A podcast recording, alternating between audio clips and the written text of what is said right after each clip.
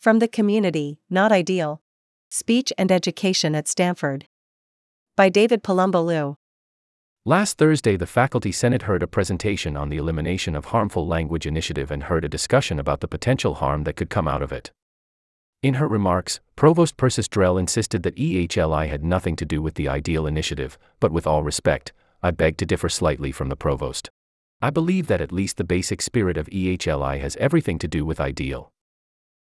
In my comments, quoted in part in Stanford Report, I confess that I am not entirely against lists of words that are presented informationally to guide against offense and harm. It depends on whether they are simply descriptive and presented as options, or used to mandate language use, whether they apply solely to the particular community that invented the list, or bleed out to infringe upon others' rights of free speech.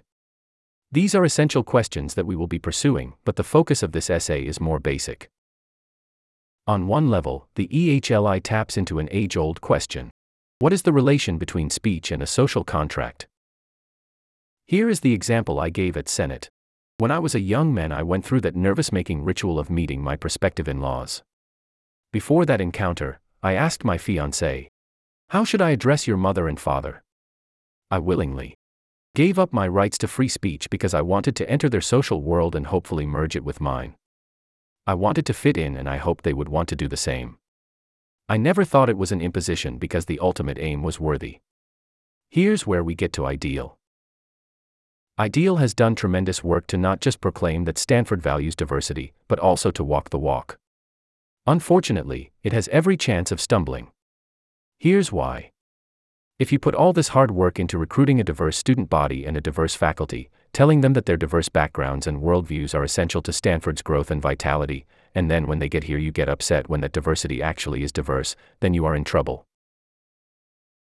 Diverse worlds includes a way of addressing people and expressing ideas that bind that social world together, awarding people dignity and respect and the same to their ideas and perceptions of the world. If Stanford professors and students get defensive and even punitive when people say, Where I come from, that is offensive and harmful, then we have the end of ideal it becomes clear that we really don't want diversity, we want the appearance of diversity to augment our liberal good image of ourselves. We pride ourselves for being inclusive when we really are not. We are inclusive only on our terms, in our language, according to our norms. A common reaction to being called out on inappropriate language is, well, I did not know that was a problem.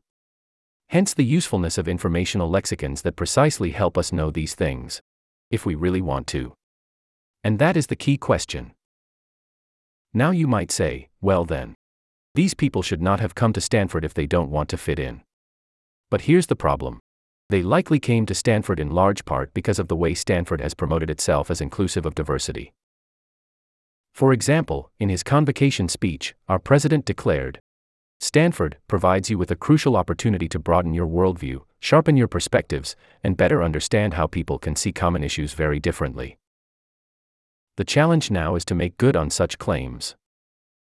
Otherwise, all our diversity efforts end up being not unlike any other. Civilizing mission coverting people whose cultures, languages, and values into our image. In other words, rather than actually allowing diversity to do the work as it's supposed to do, adding new knowledge and points of view, we accommodate. Diversity so long as it demands nothing of us, we are not the ones that need to change in any real manner. As I said at the Senate meeting, I personally was grateful to a student who circulated a list of words that had to do with gender and sexual orientation and gender presentation. It defined each and told each term's proper usage. No one was forced to use it. It was there as an aid. It taught me a whole lot. I didn't know half the terms, at least not well. But I knew my students cared and I knew that if I misspoke or I misused their language, it would not only cause harm, it would cause a kind of distrust that would negatively affect me doing my job which was to teach. Years and years ago, then Vice Provost for Undergraduate Education and now President of Occidental College, Harry Elam, and I had a conversation about precisely this issue. We came up with a term to describe what we needed to do invent the new effective classroom. It would include ways not to just teach, but also to allow diverse students to teach as well and that meant listening to them in their language, respecting their worldviews, and hopefully taking on some of the knowledge they were sharing with us. The very reason Stanford supposedly invited them here. And when faculty say they feel their academic freedom is being eroded when they have to Deal with these sensitivities, I say. Well, aren't you stepping on these individuals' free speech and academic freedom rights to express their ways of knowing and to hold you accountable for what you say? And in fact, would it not be helpful to have a non mandated list of words to help us avoid some of the pitfalls we might face by unconsciously using language that suddenly diverts our class discussion into something else entirely? I must say that I was gratified when the majority of senators voted to postpone a vote on the motion before us. Professors all of a sudden realized that we had no idea what we were actually discussing. There were so many ideas floating about, all fused together, that we decided to take a step back and get clarity. In the interval, I hope not only the Senate, but also Stanford, can continue to think about what really matters and why. I encourage us all to, outside the limelight of supercharged situations like the Senate, and even the classroom, to be open to and with each other. I think of the title of Robyn Maynard and Leanne Betasamosake Simpson's book, Rehearsals for Living.